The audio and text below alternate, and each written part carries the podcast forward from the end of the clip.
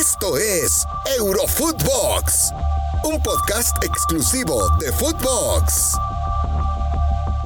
Hola, ¿qué tal? Sean todos bienvenidos a Eurofootbox. Eh, hubo jornada de Europa League, vamos a estar platicando de lo que dejó el día de hoy esta jornada y por supuesto también de lo que podría pasar o no en eh, Can Barça con Ronald Koeman se habla mucho del futuro del técnico holandés, se habla mucho de que el partido contra el Atlético de Madrid podría ser su último juego al frente del equipo blaugrana y se habla ya también de algunos candidatos que podrían eh, llegar al Barça esta misma temporada aprovechando el eh, parón por la fecha FIFA. En fin, mucho, mucho que platicar el día de hoy. Milena Jimón, ¿cómo estás? ¿Cómo estás, Fernando? Sí, un gusto hablar contigo y por supuesto que mucha información después de lo que dejó la jornada de Champions, que dejó varias sorpresas y la de Europa League también ha dejado unos lindos batacazos, como lo llamo yo. Así que bueno, si te parece, comenzamos a hablar de lo que ha sido la jornada del día de hoy. Y el eh, hat trick, ¿no? De Harry Kane, este hombre que, que no se cansa de, de, marcar goles, competencia en la que juega, competencia en la que aparece. Se habló mucho de su posible salida del Tottenham. Eh, Guardiola lo quería llevar al City, lo buscó por todas las maneras. Al final sabemos que Levy no, no es un tipo fácil de negociar eh, Kane se quedó y por lo pronto sigue respondiendo con el Tottenham, Milena. Sí, en Europa League le va mejor que lo que ha hecho en, en la Premier League. De hecho, justamente este Tottenham viene caído de, de, varias jornadas sin, sin, conseguir victoria. Había perdido 3 a 1 frente al Arsenal en condición de visitante en el clásico de, de Londres eh, el domingo pasado y además había perdido frente al Chelsea también 3 a 0 eh, en casa. Eh, le ha costado mucho lo que ha sido la Premier después del gran arranque, porque también había perdido en la fecha 4 frente al Crystal Palace tres goles por cero, así que han sido victorias además contundentes, ¿no? Y no así en la Europa League, que se ha tenido quizás una mejor respuesta en cuanto a la capacidad goleadora. Eh, al Rennes le termina empatando con gol de Hover sobre la hora y, después esta victoria, ¿no? Que es muy importante frente al equipo ruso de 5 a 1 y, lo de Harry Kane, que comienza a aparecer después de que no ha podido aparecer en la Premier League y, y se notaba triste, ¿no? Después de, de, su pase frustrado, porque en teoría ya estaba arreglado prácticamente su salida para el City, pero al final no se dio y bien lo decía. Lo retuvieron, es un buen asset, pero no había respondido del todo bien. Sabemos la calidad que tiene y seguro que, con este hat-trick se va a encaminar de nuevo a lo que es un, gran goleador. Perdón. En donde hay buenas noticias también es para México. Eric Gutiérrez, el Guti, volvió a tener actividad jugó apenas 10 minutos en la victoria del PSB 4-1 eh, en, justamente en Europa League. Un, un Guti que, que, no ha encontrado estabilidad, que no ha podido ser consistente en Europa. Él llega de la mano del Chucky Lozano, petición expresa del Chucky, y, y a raíz de la salida del Chucky le ha costado, le ha costado mucho trabajo.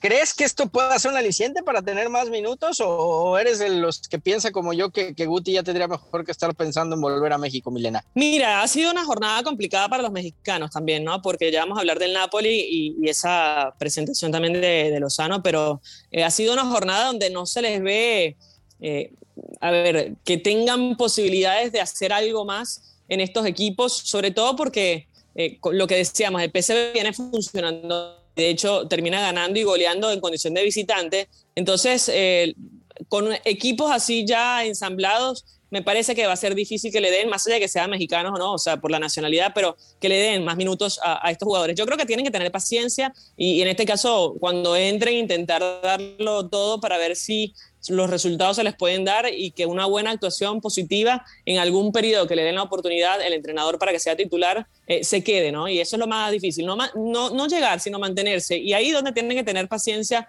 el jugador mexicano y el jugador que llegue eh, a, cualquier equipo, sobre todo cuando no es de tu propia nacionalidad. Hablabas de, del Napoli y una de las sorpresas, creo yo, ¿no? En esta fecha de la Europa League en casa, en San Paolo, bueno en el estadio ya Diego Armando Maradona. No, no me acostumbro a no llamarlo San Paolo, pero bueno, en honor a Diego. Eh, pierde tres goles por dos con el eh, Spartak de Moscú. Creo que es de las sorpresas, ¿no? De esta jornada en, en Europa League. Más allá de que, de que este Napoli es, es, un equipo gitano, ¿no? De repente aparece, da un partidazo, luego le cuesta, luego vuelve a jugar bien. No sé, Eh, no sé cómo has visto tú al Napoli hasta ahora. Mira, a mí me gusta este Napoli, si supieras. Eh, yo creo que ha sido un equipo eh, muy competitivo y aguerrido. Viene líder en el calcio.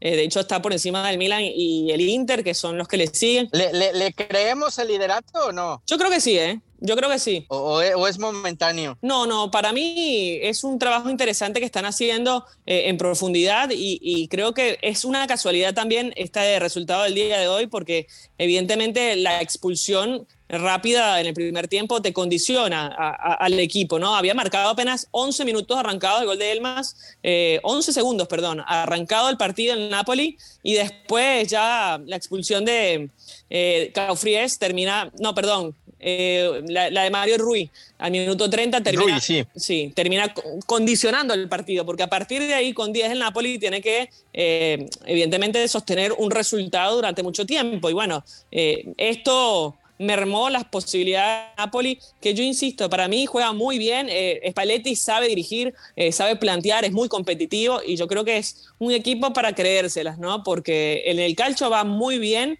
y, bueno, en la Europa League no va del todo bien, solo somos uno, pero quedan muchas fechas todavía. Ahora, yo, yo creo que el Napoli no tiene eh, grueso de plantilla para pensar en dos, en dos torneos. ¿eh?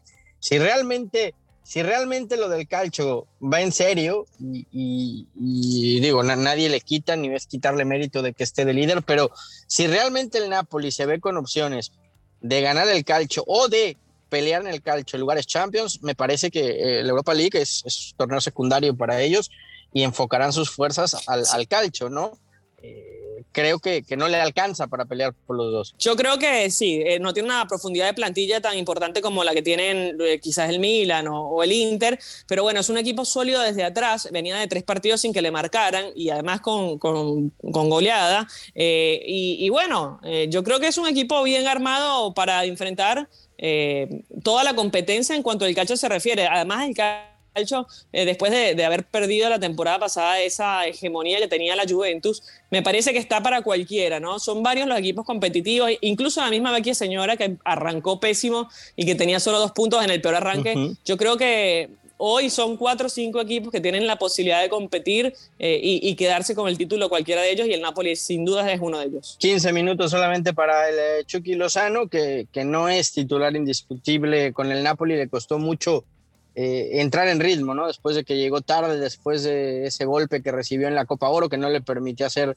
pretemporada completa con el Napoli, por ahí declaraciones que él mismo hacía que, que pudo haber inclusive hasta quedado eh, paralítico, ¿no? Por el golpe tan fuerte que se llevó. Afortunadamente No, pasó a mayores, pero bueno, no, no termina de, cuajar todavía como titular en este arranque de temporada con el eh, Napoli. Y otro resultado que, que quería platicar contigo justamente de la Europa League es lo que pasó con el Betis, que termina ganando tres goles por uno a la Fenerbaros. Eh, Andrés Guardado quedó un gran partido, el eh, mexicano como, como titular, como uno de los hombres clave, uno de los capitanes de este equipo. Hoy jugó Joaquín, que salió como capitán. Laines no tuvo actividad, se quedó en el banco. Pero a mí la verdad que el Betis de, de Pellegrini y Milena desde la temporada pasada me gusta y me gusta mucho. Creo que ha, ha, encajado perfecto el ingeniero con este cuadro. Es un cuadro a la medida de Pellegrini y cada vez eh, se ve más el sello del chileno, ¿no? Bueno, está invicto, ¿eh? ¿eh? No recuerdo todavía, ¿no? Está invicto y es un equipo muy aguerrido también. Insistimos con, con, esto, con este tilde que le dio Pellegrini, que sabe competir en estas instancias porque sabemos de su Villarreal eh, y, su pasar por, por la Liga de España, por el Real Madrid, que tuvo una de las ligas más interesantes, a pesar de que no la ganó, creo que fue la liga de los récords de los 100 puntos. y bueno, a mí eh, el, ingeniero Pellegrini me gusta mucho como entrenador y creo que este equipo es muy competitivo eh, y bueno, viene de, buenas jornadas también en liga, compitiendo ahí también y vamos a ver qué sucede en la Europa League. Yo creo que es interesante lo que está ocurriendo. Para mí, y acá voy a pecar de sensacionalistas, pero para mí la Europa League comienza en los octavos final cuando los equipos de Champions eh, que quedan terceros se vienen y empiezan a competir. Es otra competencia, porque ahora son equipos medio pelo, como llamamos nosotros. Pero, pero bueno, eh, está bueno que le den rodaje a jugadores eh, y que comiencen a, poder intentar, ¿no? Buscar un sueño después de la mala presentación de lo que fue los equipos españoles el día de ayer en Champions. Sí, hoy, hoy el Betis es de los que limpia un poco esa, esa imagen y sí, coincido contigo, la, la Europa League se empieza a jugar realmente en la fase de eliminación directa cuando además vienen muchos de, Champions, ¿no? Y le da también otra, otra categoría al torneo y, llegan equipos que automáticamente se vuelven candidatos a ganarla. Antes de irnos, Milena, e, el tema de conversación en Europa hoy se llama Ronald Kuman. ¿Qué va a pasar con Kuman? El Barça eh, lo tiene que echar, el Barça tiene que entender que lo dejaron sin equipo, el Barça tiene que comérsela y aguantarse con el holandés. ¿Qué tendría que hacer hoy Laporta con, con Kuman? Para, por el bien del club, tendrían que llegar a un acuerdo y la verdad, eh, darse las manos por los servicios y quizás que sea el momento de retirarse de Ronald Kuman, pero obviamente recibiendo algo de compensación, porque no nos olvidemos que el Barça lo fue a buscar, le sacó el empleo en la, selección de los Países Bajos y, y la verdad que, que echarlo, o sea, que pedirle además que renuncie y no se lleve un premio a, eh, a, favor me parece como de mala persona, ¿no? Y sobre todo porque además es un ídolo del club. Eh, yo creo que deberían hablar, sentarse y arreglar una salida eh, más amigable. Satisfactoria. Sí, después de lo que ha sido, ¿no? Esta, esta lucha expuesta del presidente, del entrenador, con los monólogos en el medio, de tres minutos sin, sin respuesta, sin preguntas. Entonces es muy feo que el club hoy, aparte de la crisis institucional que tiene, vea cómo se enfrentan el director con el, el, director del club. Y la verdad que es muy feo. Ojalá puedan llegar a un acuerdo. Yo no sé quién va a agarrar este barco y por, por tan poco dinero, porque no tienen tampoco para pagarle más de creo que 4 millones de, euros. estamos de acuerdo que, que sí desarmaron al equipo, estamos de acuerdo que esos fueron jugadores importantes.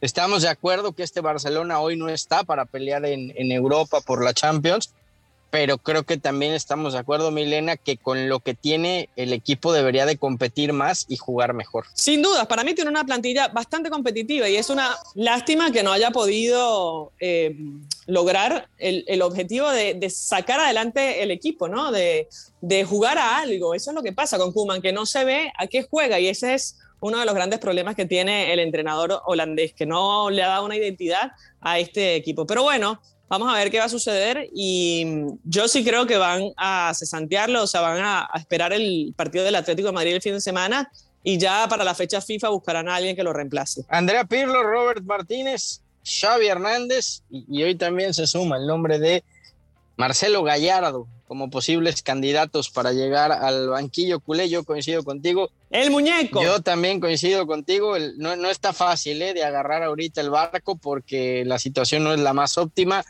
Creo que si me preguntas de todos estos, el que lleva mano es, es Robert Martínez.